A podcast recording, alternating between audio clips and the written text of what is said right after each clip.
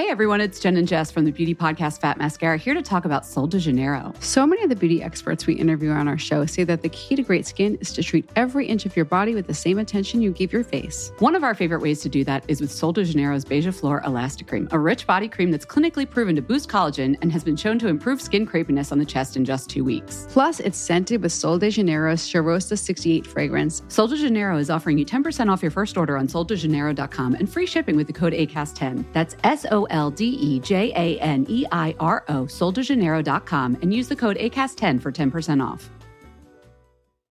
The number one selling product of its kind with over twenty years of research and innovation. Botox Cosmetic, adobotulinum toxin A, is a prescription medicine used to temporarily make moderate to severe frown lines, crow's feet, and forehead lines look better in adults. Effects of Botox Cosmetic may spread hours to weeks after injection, causing serious symptoms. Alert your doctor right away as difficulty swallowing, speaking, breathing, eye problems, or muscle weakness may be a sign of a life-threatening condition. Patients with these conditions before injection are at highest risk. Don't receive Botox Cosmetic if you have a skin infection. Side effects may include allergic reactions, injection site pain, headache, eyebrow and eyelid drooping, and eyelid swelling. Allergic reactions can include rash, welts, asthma symptoms, and dizziness. Tell your doctor about medical history, muscle or nerve conditions including A L S or Lou Gehrig's disease, myasthenia gravis, or Lambert-Eaton syndrome, and medications, including botulinum toxins, as these may increase the risk of serious side effects. For full safety information, visit botox cosmetic dot com or call eight seven seven, three five one, zero three zero zero.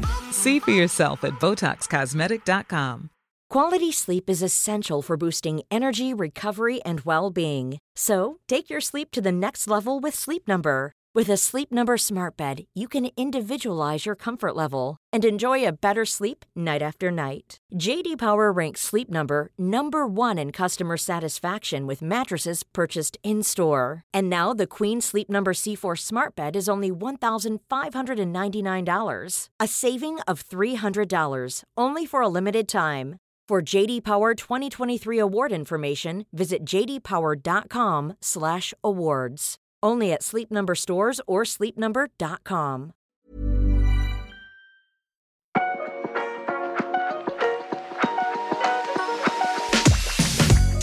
Welcome to the Femme Pharmacy.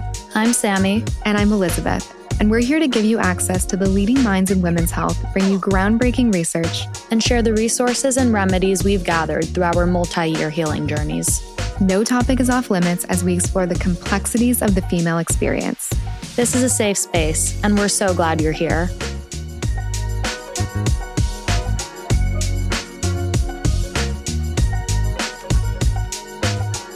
What would a women's health-focused podcast be without an episode dedicated to what makes us a woman, a period?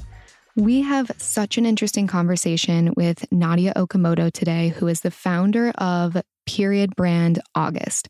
She has such an interesting background. She went to Harvard. She started a nonprofit at age sixteen. She even ran for public office at age nineteen, wrote a book that she published before she was twenty. I mean, her track record is incredible, and just from that alone, I was so inspired talking to her as a fellow entrepreneur and just learning about her history and what got her so into periods.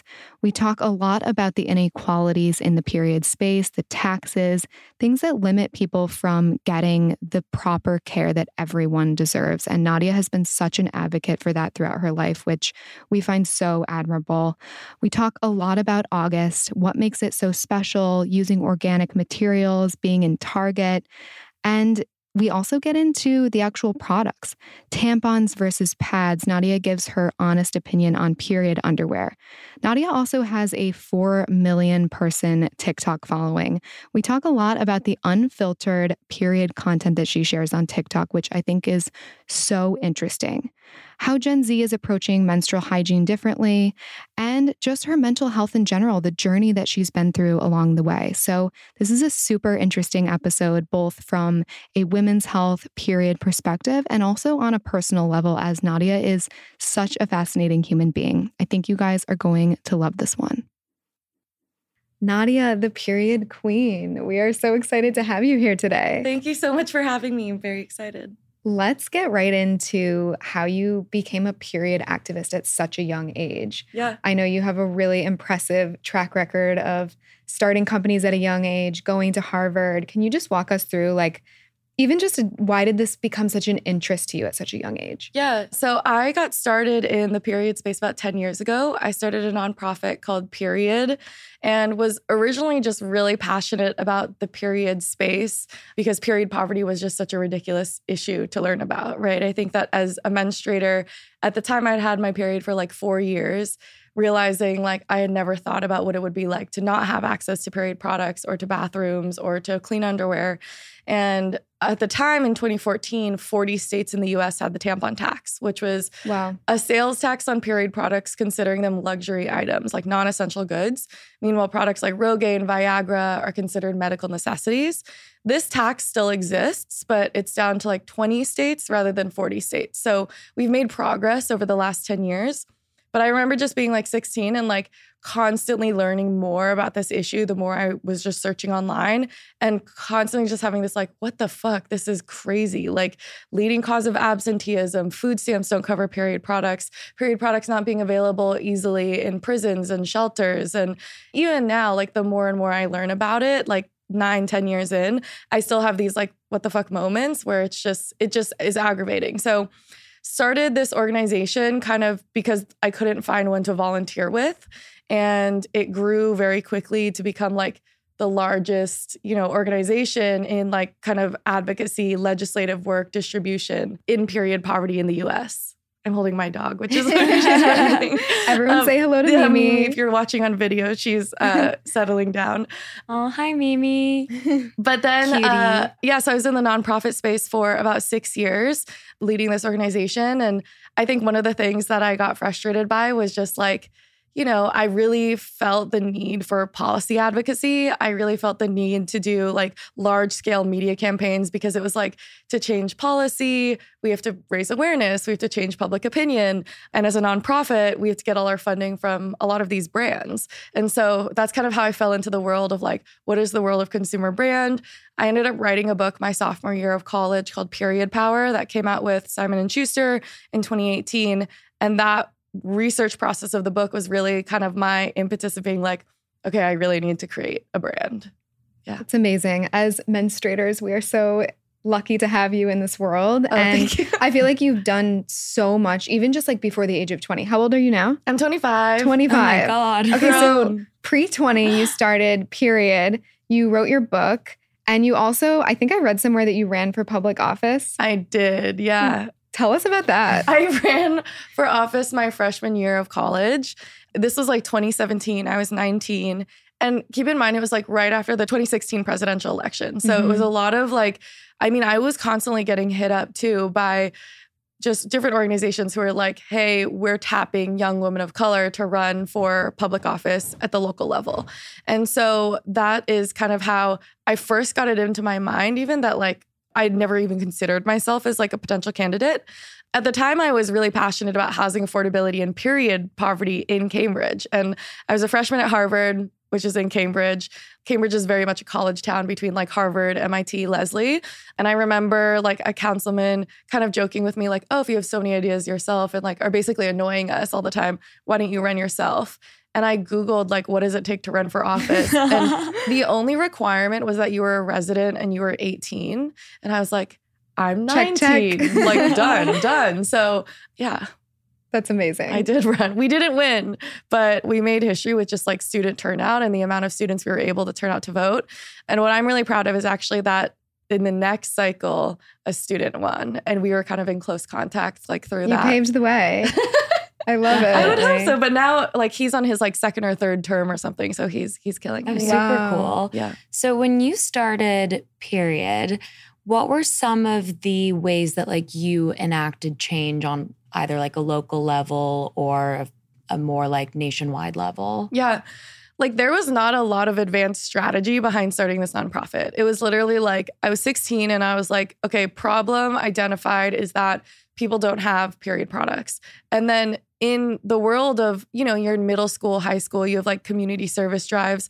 The thing that they have you do is like collect things and donate them, right? Like there's like the jeans collection, mm-hmm. there's the canned food, like whatever, like toy drives. And so the whole organization originally started as that. It was wow. like, we're just going to collect products and then I'm going to like put them into care packages and distribute them to homeless women who are in the local Portland area. And then it was like, oh, actually, it's better to go through the shelters that they're already going to because it's a place that they're already going for resources. Oh, wait, they need a lot more than expected. Maybe I can reach out to the brands for donations, but also maybe I can just like do bake sales. And I would literally try everything. I would like busk on the street. I was not a singer. I was like a choir girly, but I would like bring my little friends. We would like sing on the street corner and it would just feel like the most amazing thing every time someone gave us like two dollars mm-hmm. or five dollars. And then we, so we kind of originally focused just on product of like collect product, donate it. And then within like six months, we were getting like national media attention. I think because this was when like youth activism was kind mm. of like on the rise, just overall as a concept. And with that press, we started getting emails like, oh, I love this. How do I do this in my local area? So me and my co-founder literally sat down at a coffee shop, wrote down in a Google Drive, like, here's what we did. Here's like, literally the email we sent to the school to get people to bring period products. And then we called it a chapter and we just started like recruiting. And over the six years I was there, we ended up registering around like a thousand chapters in wow. all fifty wow. all fifty states. It still has a chapter network. Mm-hmm. It's still going and growing and has actually like a really strong international presence. And then we're basically just like using products as a way to address period poverty, which also meant like talking about it, raising awareness.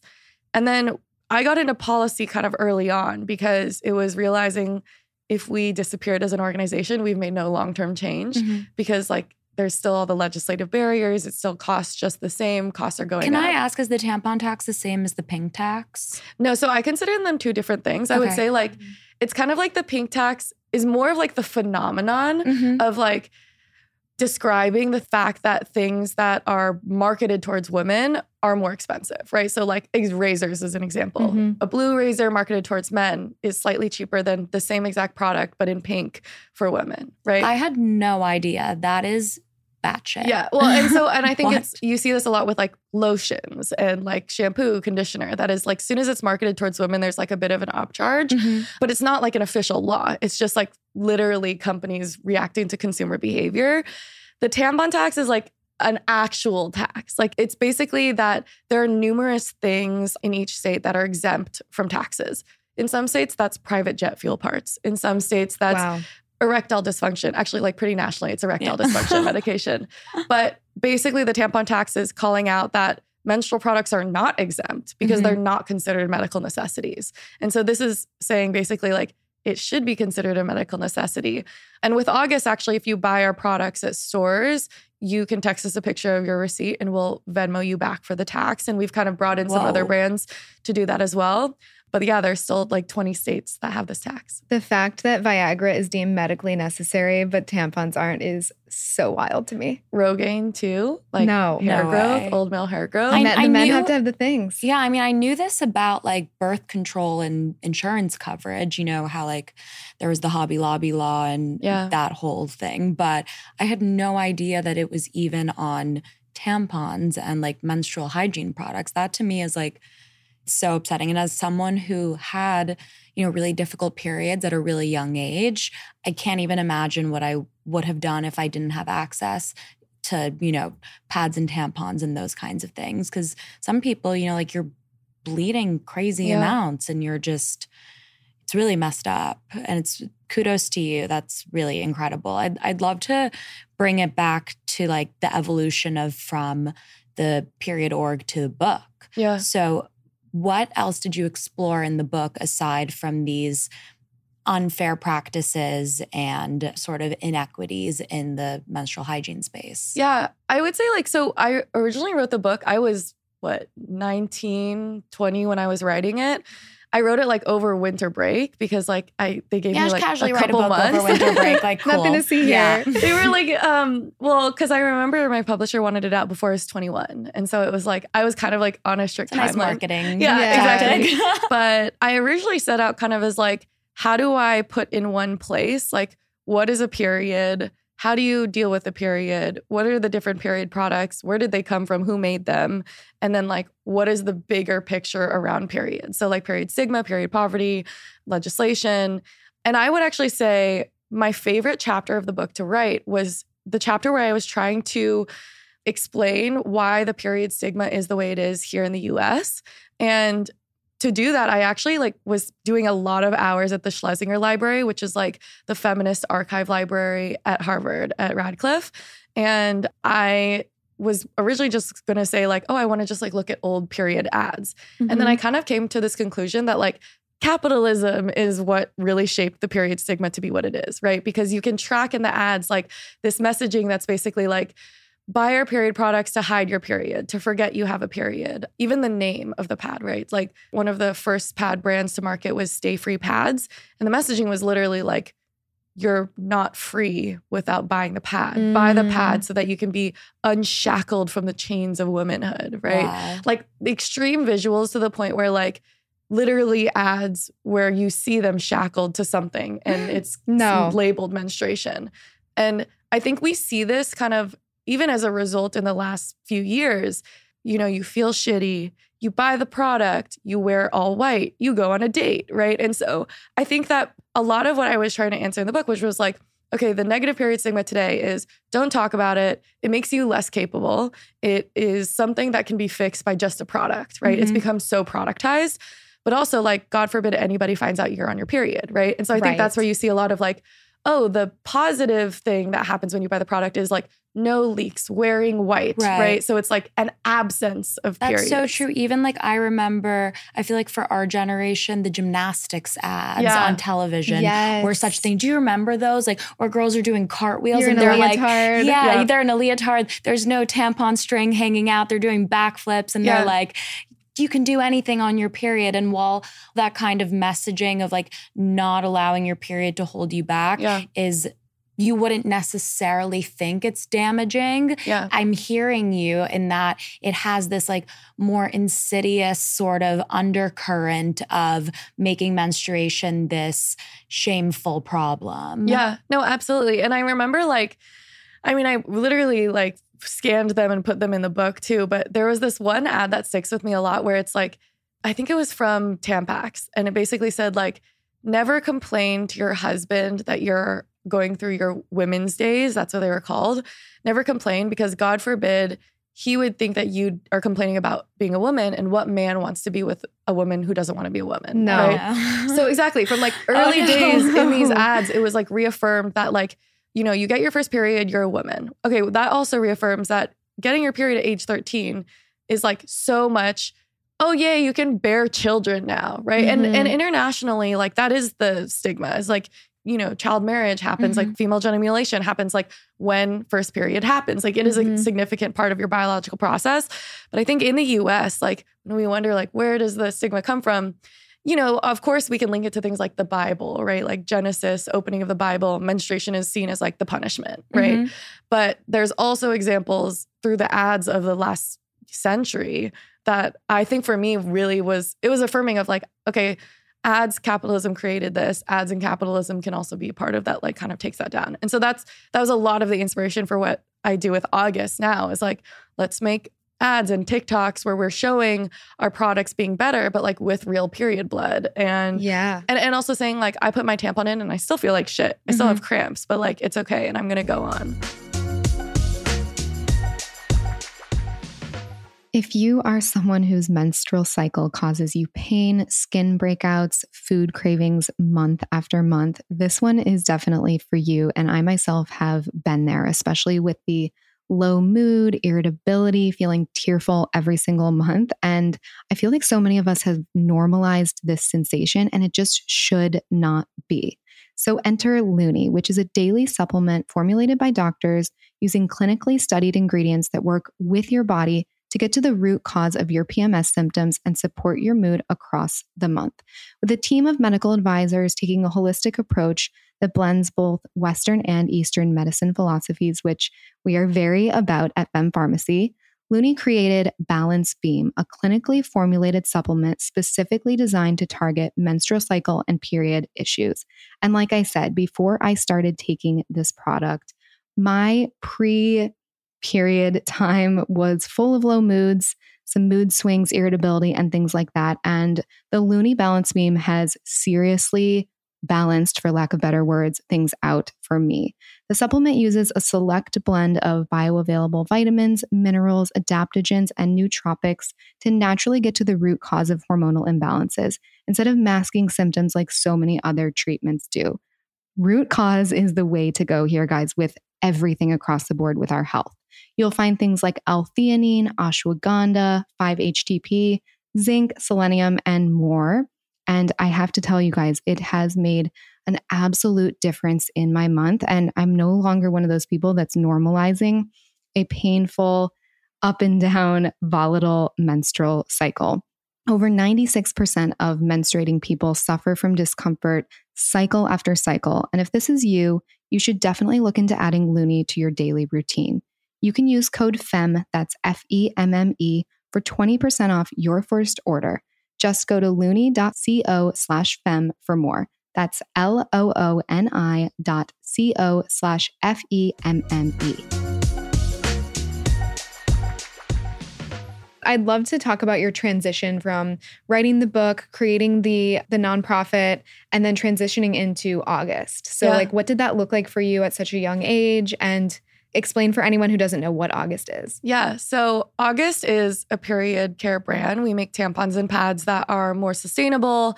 And I would say from the very beginning, we were like, how do we debunk this myth that if something is more sustainable, it's less effective, right? So it was like, we're going to make it abundantly more sustainable, but also make it more absorbent and more comfortable. And so that even if you don't give a shit about sustainability, like this is just a better product.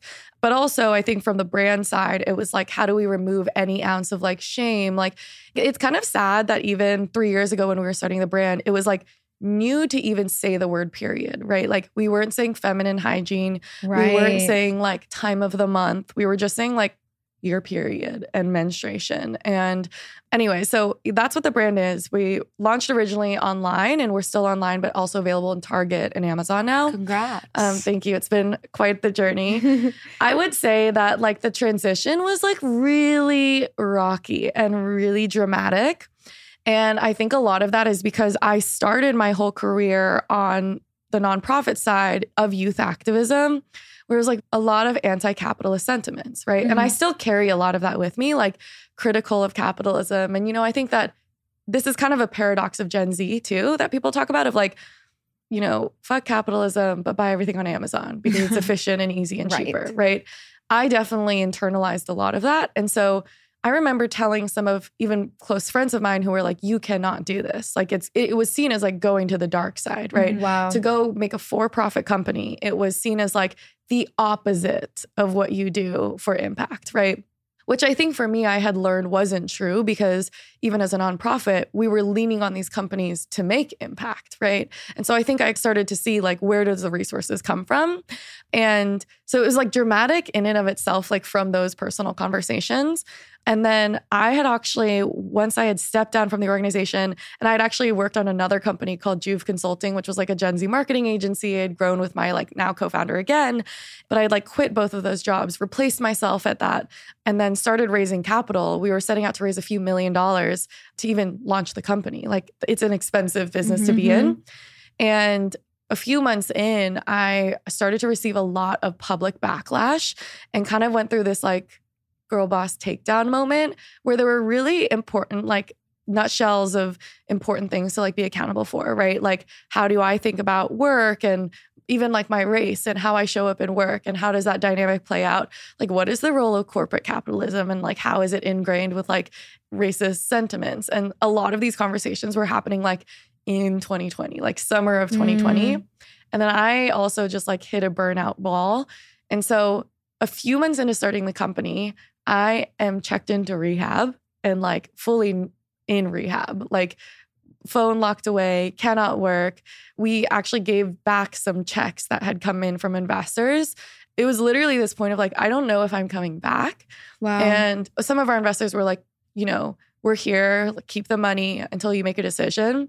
But I was like in rehab, just like trying to figure myself out because I was like so burnt out. You know, like I had come off of freshman year, publishing the book. Then I was on book tour and I was just like traveling, usually like every day. Like I have great mileage because I was literally on a plane like once or twice a day for most weeks. Wow. So it was like COVID happened and I just like hit a fucking wall. And so I would say like that was a huge part of like literally starting August from the ground up, but also starting from like my personal rock bottom. Yeah. And rock bottom from the context of like my mental health, from my personal life, from my reputation. And so I would say starting August was actually, and what I'm thankful for now, was a lot of behind the scenes work of like research, making sure that what we were doing, like I felt I had lost a lot of trust in my own instincts. So I was like over verifying everything and talking to community and doing qualitative research. So I think you see that a lot in what we do with August is like, we kind of are like, we know what we're talking about because mm-hmm. there was so much work that went in, in those early stages. But yeah, the process was very much like, come up with a brand, continue building community, constantly test it, and then raise capital. We raised like two million dollars to even start the company. Because I think what I never like appreciated like with any product was like, where does this come from? And not only like, where was it put together and where was it packaged? Like, where did the materials and the ingredients for right. that thing come from, mm-hmm. right? And so there was so much behind the scenes. So we were building for like a little over a year before we even launched. Well, firstly, I mean, thank you for sharing that. That's really vulnerable. And I think that a lot of people hit rock bottom in their own ways. So I know I can relate personally to that, but I'm really excited that you brought up the research element of who makes the products, where do they come from, what are the ingredients, because like a personal gripe that I have with the menstrual hygiene space is how difficult it is to find quality menstrual care products and how expensive they can be, especially like if you have something like I have, I have endometriosis, yeah. you have to be very careful about what period products you use. There is a direct correlation between the toxic burden that you are ingesting technically from yeah. your periods. I mean, your uterus is an incredibly absorbent organ and you're putting basically a stick of chemicals inside yourself that is absorbing directly into like very absorbent tissue. I've yeah. used the word absorbent a few times. Also, pads are absorbent. But point being is that it is so important for people to understand what is in their products and where they come from. And when you go into like all of these C V S, Duane Reade, Bodega, et cetera, and you're faced with like just Kotex or Tampax or these different brands, and you know that they have chlorine in them, you yeah. know that they have bleach in them, you know that it's not good for you, especially yeah. if you have like P C O S or any women's health, anything. So how did you sort of work in like better ingredient profiles and, like you said, sustainability and just like higher quality of your products while also, you know, being able to get them to a wide audience where people can afford them and, yeah. you know, find them? I mean, a lot of work behind the scenes. My co-founder also was like a huge part of that research and development process. I mean, and I think that a lot of it was just like, I will not sit here and be like, we have no chemicals, because like there are chemicals in everything, right? Mm-hmm. There's chemicals in our water, in what I'm wearing. But I think it was like, how do we be as transparent as possible so that people understand like what are good necessary chemicals and what are bad chemicals, right? And so I think for us with August, like with our products, we took out anything that wasn't necessary. So there's no fragrance. And again, like that's an element of historically brands being like, your vagina is stinky, so have fragrant right. products because you need to hide the natural smell of you, right? So I would say for us, it was like, let's take out any unnecessary chemicals. Then there are chemicals that are used that are very necessary and healthy even, right? Like mm-hmm. to make sure that the cotton is clean, you know? Right. Like cotton is like a plant, you know? And there's so much like processing that goes into it.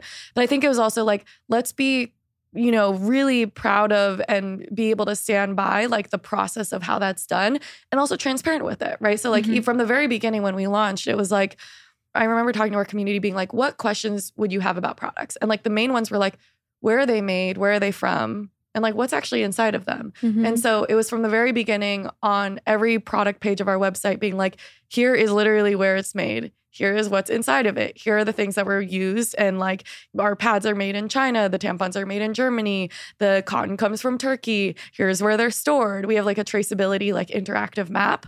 And I think all of that was really done with the intention of being like, It shouldn't be a scary, dark secret. And it is a complicated thing, right? Mm-hmm. Like also tampons are F D A approved class two medical device, right? Mm-hmm. And so there's a lot of stipulations and stuff that goes around it.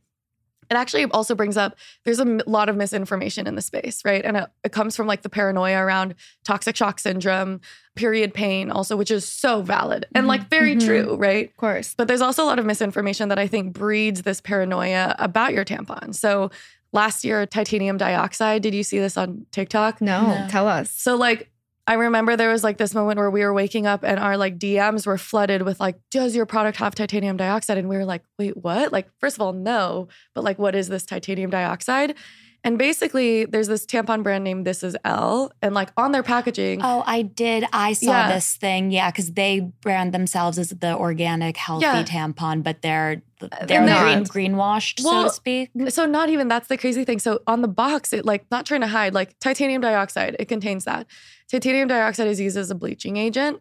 But if you Google titanium dioxide, the answer is in powder form can cause reproductive cancers, right? And so there are some people who are going on TikTok saying like, I have gotten cysts since using these tampons. Mm-hmm. I have gotten cancer from using these tampons.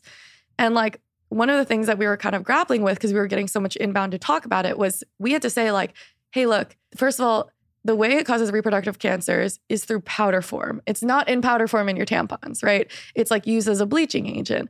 And so we were trying to come at it by saying, we're not going to use this as a selling point of being like, hey, yes, this is true. Use ours. We don't have titanium dioxide. But like, let's kind of like try to really understand this, right? Mm-hmm. Because it was a lot of misinformation of like, no, it's used as a bleaching agent. And there's no evidence or data that says it can cause cancers in tampon form. That being said, there's also not any confirmed research that says it cannot, cannot yeah. right? And I think that's where the scary part is. And it kind of reaffirms like there's a lot of misinformation and there's like a true lack of research right. in this space. That's that's yeah. the big issue. It's yeah. that we don't know that it does or doesn't cause yeah. these things. Yeah. But we do know that there's a rise in feminine diseases, yeah. so to speak. And I think that's with August, it's just like, how do we just like call out where those opportunities of education is and also just like kind of take away any sort of shield and mm-hmm. be able to say like, this is our product and like, let's talk about it and like, let's understand it. Why do we make these decisions? And and even around like the tampon applicator, right? Like we came out saying we're sustainable period products with a plastic applicator. And we got a lot of questions about that. But what we could tell people was literally like, we didn't want to make a product that people weren't going to use, mm-hmm. right? And so originally it was like, well, let's make a non-applicator tampon. That's what people are using internationally. If you talk to U S teens, the idea of using a non-applicator tampon is like very scary, right? Mm-hmm. Then cardboard applicator, but it like pinches your vagina lip. So it um, does. Yeah, it does. It does. Um, and like now, like even for me, I will make videos regularly. Like if I get my period unexpectedly and I have to use like the tampon in the bathroom and it's not August, like I'm so spoiled by like, we have a smooth B P A-free plastic applicator that's technically recyclable if you rinse it, but like most people won't. But ours is like such a smooth and rounded tip, and then you use anything else and it like it catches on a little bit, yeah. you know? Yeah, I appreciate the smooth and rounded tip. Yeah. You're, as you were describing the paper, I literally could feel that feel? pinch. You know yeah. what I'm talking about? Yeah, it's brutal. On the note of your actual products, I'm just curious, like for you, are you more of a tampon or pad girl? I feel like I see you talking about pads a lot on social media, like specifically, and yeah. I'm just curious what your preference is. So I would say like it's changed because of August. Like I used to hate pads. Like I started actually as a menstrual cup girl for like years and years. And then I pulled out my I U D with a menstrual cup accidentally. Oh, no. And it was like right after E D C, I was with my ex-boyfriend. I remember at this hotel, it was like right after E D C, I was exhausted, pulled it out and like halfway pulled my I U D out. And I didn't have health insurance at the time. So I like, do not, I do not recommend this. Reached in, pushed it back, and it was like the most painful thing you I've ever experienced. No. Yeah. So then I was like, no more. I'm a tampon girly, only tampons. Because pads are like crinkly and diapery. But August pads, like if you've ever tried them, like are not crinkly because they don't have that hard plastic in them, right? Like enough, most maxi pads have enough plastic for like three to five plastic bags. Ours don't. And it's just like more absorbent. So I would say now I'm more of a pad girly. But during the day, I'm definitely like tampons. Yeah, all the way. I appreciate yeah. a nighttime pad. And yeah. I also like, the more I've been not using tampons and like more using panty liners, I'm like, I'm not even bleeding that much. Yeah. It's just like, and I know you talk about your nine day period a lot, but like for me, I'm the same where like I'm spotting so much on both sides of it. But like how many days am I really heavily yeah. bleeding. And obviously that really varies by person. Yeah. yeah. No, absolutely. And I'm, I mean, I definitely like have started posting more about like free bleeding to like gaslight my period into being done, right? Like I'll just wear like black, like your outfit is like my free bleeding outfit. And I mean that in like the best yes, way, which is like you your black pants and you're just like, you're safe. Yeah. And you're kind of like, it's like day, late of your period and you're like, I'm not bleeding right now. There's like a thirty percent chance I see a few drops in like a few hours. But you never know. You, you know, never when it just know. randomly comes, you're peeing and like all of a sudden you're like, yeah. oh, wow. Okay. Okay. Like fun. But like, yeah. so I have, I feel like I, I've kind of changed, but like, I would definitely say I'm like a day tampon girly. Mm-hmm. Pad and night pad yeah. girl. Me yeah. too. Yeah. What do you think about period underwear? I know you don't sell them, so I'm just curious if you have a, a strong stance. So we like, I definitely are actively exploring like what reusable products could be. I think a lot of why we didn't do it at the first place is when it's like really expensive to like build out as a company. I would also say like, we don't want to release anything that's like a direct copycat of what's already out there. So it'd be easy to find like a manufacturer and like just make period underwear.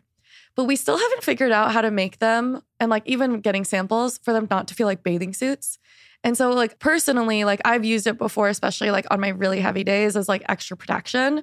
But I think one of the things at August is like, we don't want to just make it for the sake of making it. And I, we just haven't, to be honest, like found a solution where it's like comfortable, absorbent, and does not feel like a bathing suit. Did you see the backlash around some period underwear products and how people were calling them out for yeah. having like toxic forever chemicals? Yeah. P F As. P F As, the, yeah. yeah. Or they P F A S or whatever you call it, like forever chemicals. Yeah. There was a class action lawsuit, mm-hmm. I think with Thinx, like five million dollars settlement. I would say like the hard thing about that is like, obviously we do not want forever chemicals in anything that we use. Mm-hmm. Like there's forever chemicals in our drinking water, yeah. in our laundry, in what we wear. Like actually a company that I really admired is called Cabinet Health and they do like plastic-free medicine systems. And I was talking to the founder and he was telling me like, I think something like your body actually absorbs one credit card's worth every single week of Oof. plastic. I oh, saw that. Yeah. Oh, one I hate credit to hear card. That. And it's like oh, in your even wa- tea bags. Tea bags. So like my biggest thing. Yeah, with, you brought up the tea yeah, bags yeah. the other day. I was like, now I have to be scared of tea bags. But so like that's my thing with like, even with period underwear, right? Which is like, obviously people deserve justice if they've experienced some harm.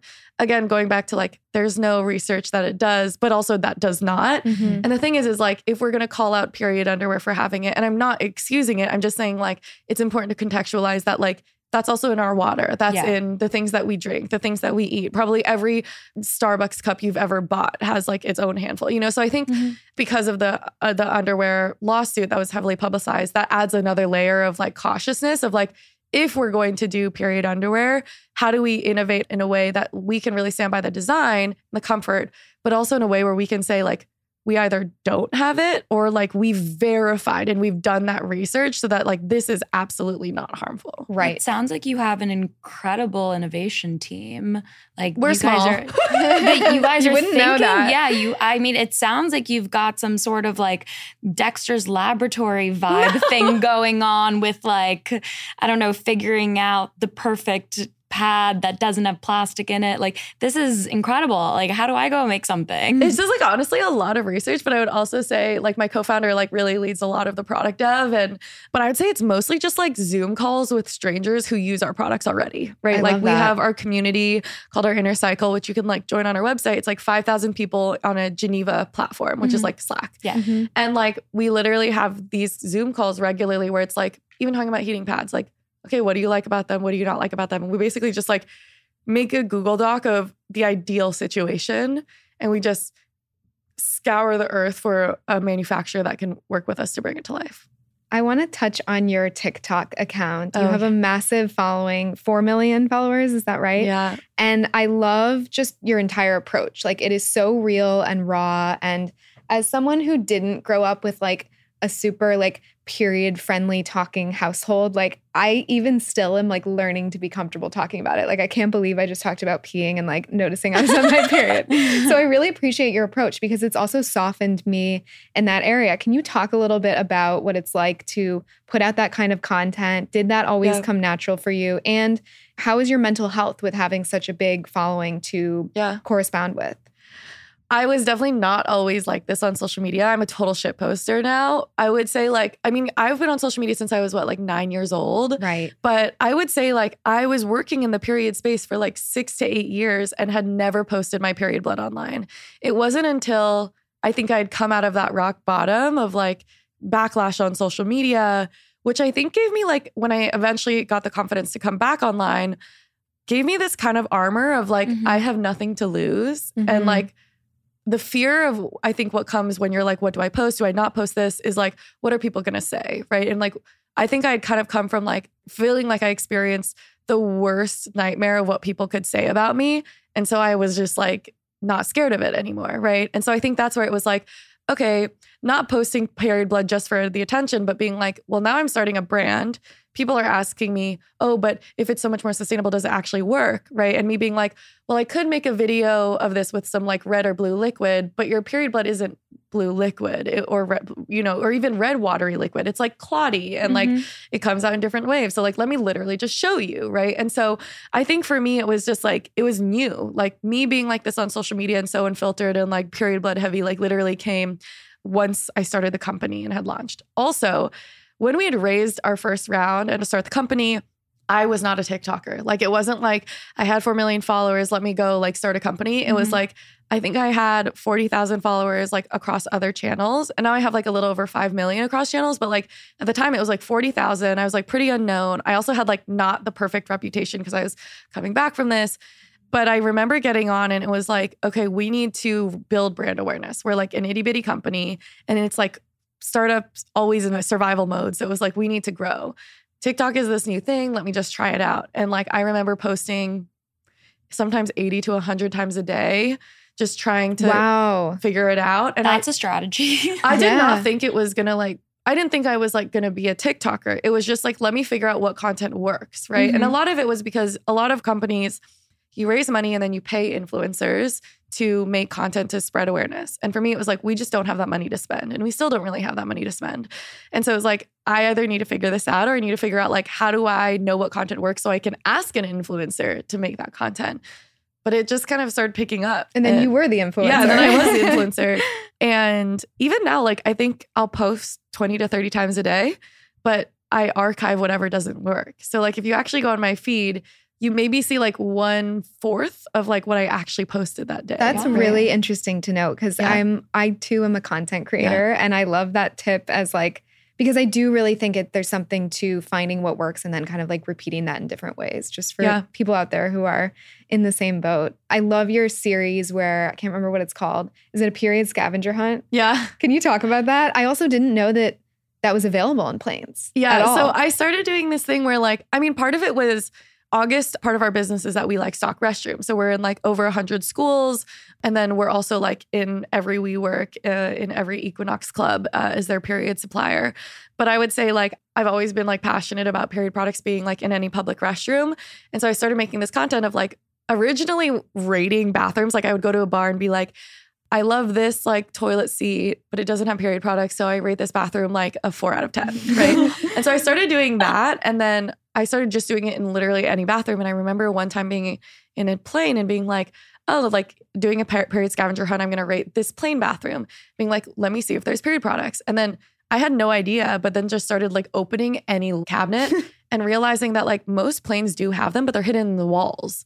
Like super weird. And actually what? Since that conversation, I've had conversations with airlines and like, cause I'm trying to get them to stock August. Yeah. And like, literally, most of the people who work at these airlines don't even know there's period products in the walls. But like in it, the walls, it costs me. millions of dollars to make any mechanical change to a plane, right? And so like it feels out of reach to know that they would be more accessible. Can they just put a sticker? Well, so right now there are stickers that say wash your hands. Can't so, there be a sticker that says tampons below? But see, here's the thing, which is like because of the stigma, these planes are like many of them are quite old. So they, a lot of them have stickers that say like no smoking, but then they have an ashtray, right? Yes, right, I noticed right, that. Right? Yes. They're not updating it. Exactly. They're not updating it. But what they've done is they either have sanitary napkins as what it says, or it has the female gender sign. And so a lot mm. of the period scavenger hunt content I'll do is like, oh, and the female gender sign is actually like an incorrect thing. Like we don't say feminine hygiene. We say like menstrual hygiene because like someone in a dress doesn't necessarily mean they get a period, and not everybody who gets a period is going to like identify as a woman. And so, but yeah, and then I recently was on a train and I was like, let me find, and there were none. But of course, of I course. love the scavenger hunt. I had no idea that that cabinet even existed. I mean, so it's one, good to know. Yeah, one of my first forays into caring about women's health before like I was hit with, and kind that, of before yeah. I was hit with my own health crisis was I was really angry about the tampon dispensers on my college campus. I went to Penn and I would have these like three and a half hour classes. And I mean, my endo symptoms go back forever, but it just didn't get really bad till my yeah. later twenties. But I remember being in a class and I ran out of tampons, had bled through multiple, wasn't allowed to leave this class and was like going nuts. And I went to the bathroom and on the wall was one of those old tampon dispensers with like a slot for quarters. Oh my no one, God, yeah. Like everything on campus was like, even our Sweetgreen was cashless. Like no one has cash, let alone like a quarters. fucking quarter. Are you yeah. kidding me? And what I did was I wish that like TikTok was a thing back then. So it's like such a difference. I, I mean, I'm not that much older than yeah. you, but I feel like so not Gen Z.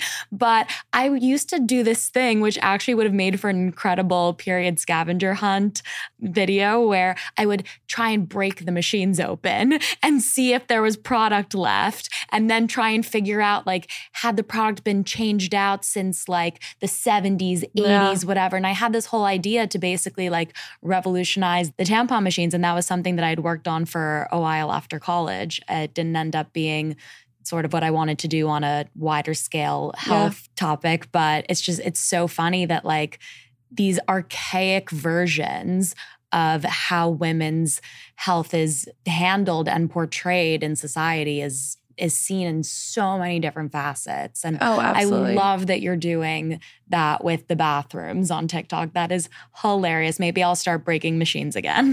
Right. Well, we actually like, I remember years ago when I was working on the nonprofit, we did this P S A. Like I love doing these like P S A videos, like before TikTok, where it was like, you just need to make a viral video. We did this P S A around like if men had to pay for toilet paper, and basically worked with this agency to like build a fake toilet dispenser. And it was basically like, imagine if you're a dude and you go to the bathroom, you can't hold it and you take a shit and then you look over to your right and the toilet paper says you need a quarter, right? And you're sitting there. It's literally the same thing. And it's the same thing, right? That's and I genius. And I remember people watching this video and being like, oh, that's what it is. Like it has to be put into those terms for it yeah. to click for them. And and yeah, it had to be put into the terms of like, you know, you expect toilet paper to be there so much. Who the fuck carries quarters around if no ever? um, and yeah, so there, there's a there's a lot to do there. Have you seen the the videos where they put like electrodes on a man's stomach and they make him feel how I bad feel like a period you did a TikTok cramp is. On that or something. We've, oh, did I, you? We've like duetted a bunch of videos like that because like, yeah, I mean, it's it's basically a TENS machine, right? Yeah. And so, yeah, we're used to feeling so much pain there. And I think like the one men of the- go ballistic, by the way. Oh, they're of course like, they do. They're like, I'm dying. I can't yeah. handle this. Somebody help me. Make it stop. And we're just like, I think that another thing that I was thinking about recently is like, I started posting about having like vulva pain, mm-hmm. where it's like, I don't have period cramps. I have like literally pain, not inside, but like just like the bones of my vulva. Yes. Wait, literally? Yeah. I don't know if you've had a chance to like listen to a bunch of our episodes, yeah. but vulvar pain. I don't know if you've like become familiar with some of the terminology, but yeah. vulvodynia, yeah. uh, pelvic floor pain. Like this is all stuff that we talk about a lot on the and podcast. And we're just used to. And we're, right. yeah, we're used to, but people aren't used to talking about yeah. and people aren't used to putting labels on and, you know, talking about what the causes are, how yeah. to find treatment for it. It's like, I almost feel like to take it a step further, what you were saying earlier about back in, you know, let's say like thirty to fifty years ago, the advertisements for tampons used to be that there was a shackle to your yeah. leg and that you can't talk about periods. Yeah. And then it became, okay, you can talk about periods, but you can only talk about them in this small bracket of language. And there's no and, pain. And yeah, then there's no pain. You can't talk about that. You can talk about it being hard for sports. You can yeah. talk about, you know, needing like Advil for yeah. like minor cramps, but beyond that, it's still like very like hush hush. And now I feel we're sort of getting into this era of feminine expression where women are willing to talk about the other pain that they yeah. have, the vulvar pain, the vestibule pain, yeah. the pain with sex, all these things. And it's like, there's so much beyond just pain with a period. Yeah. And I sometimes even like when I'm having some of my other pains, I use the excuse of, oh, I'm having period pain yeah. to friends because, because that feels when, yeah. easier yeah. than saying, oh, like my interstitial cystitis is flared up yeah. or I'm having like vaginal pain. Yeah. Yeah. It's, no, absolutely. You're really taking it. Yeah. It's one big piece of the puzzle mm-hmm. of this, like the structure of a woman yeah. and, and the pain that we go through. We are so grateful for you coming Thank here you. to talk to us today. Can you share with our audience how people can find you, how people can access August, all of the places? We're all over social media. I'm just at Nadya Okamoto, and August is its august dot co and at itsaugust on socials. Yeah. Thank you so much for having me, and thank you for letting me bring my dog. I was telling her. Mimi was such a treat. Mimi is such a treat. I've been kind of like wrestling, making sure she's like settled, but um, she's our like little office princess. So she'll come with me, especially when she has like a little injured paw. I love so. it. No, no, she was so good. Yeah. And this, this was incredible. You're a powerhouse. Thank, Thank you. you for everything that you do. Thank you. Thank you so much.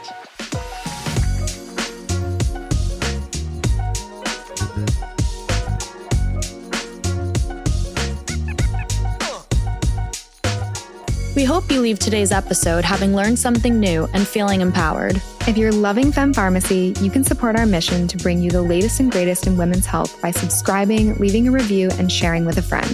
For more on these topics, follow us on Instagram at Femme Pharmacy or check out our website, femme pharmacy dot com.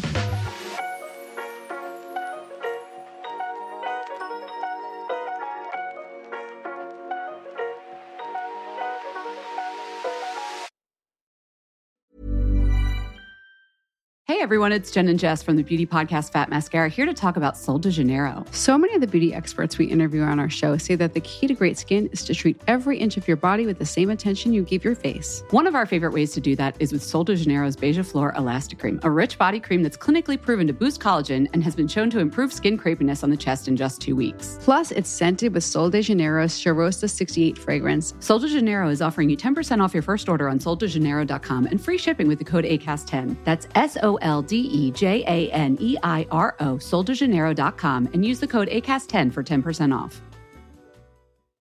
The number one selling product of its kind with over twenty years of research and innovation. Botox Cosmetic, adobotulinum toxin A, is a prescription medicine used to temporarily make moderate to severe frown lines, crow's feet, and forehead lines look better in adults. Effects of Botox Cosmetic may spread hours to weeks after injection, causing serious symptoms. Alert your doctor right away as difficulty swallowing, speaking, breathing, eye problems, or muscle weakness may be a sign of a life-threatening condition. Patients with these conditions before injection are at highest risk. Don't receive Botox Cosmetic if you have a skin infection. Side effects may include allergic reactions, injection site pain, headache, eyebrow and eyelid drooping, and eyelid swelling. Allergic reactions can include rash, welts, asthma symptoms, and dizziness. Tell your doctor about medical history, muscle or nerve conditions including A L S or Lou Gehrig's disease, myasthenia gravis, or Lambert-Eaton syndrome and medications, including botulinum toxins, as these may increase the risk of serious side effects. For full safety information, visit botox cosmetic dot com or call eight seven seven, three five one, zero three zero zero.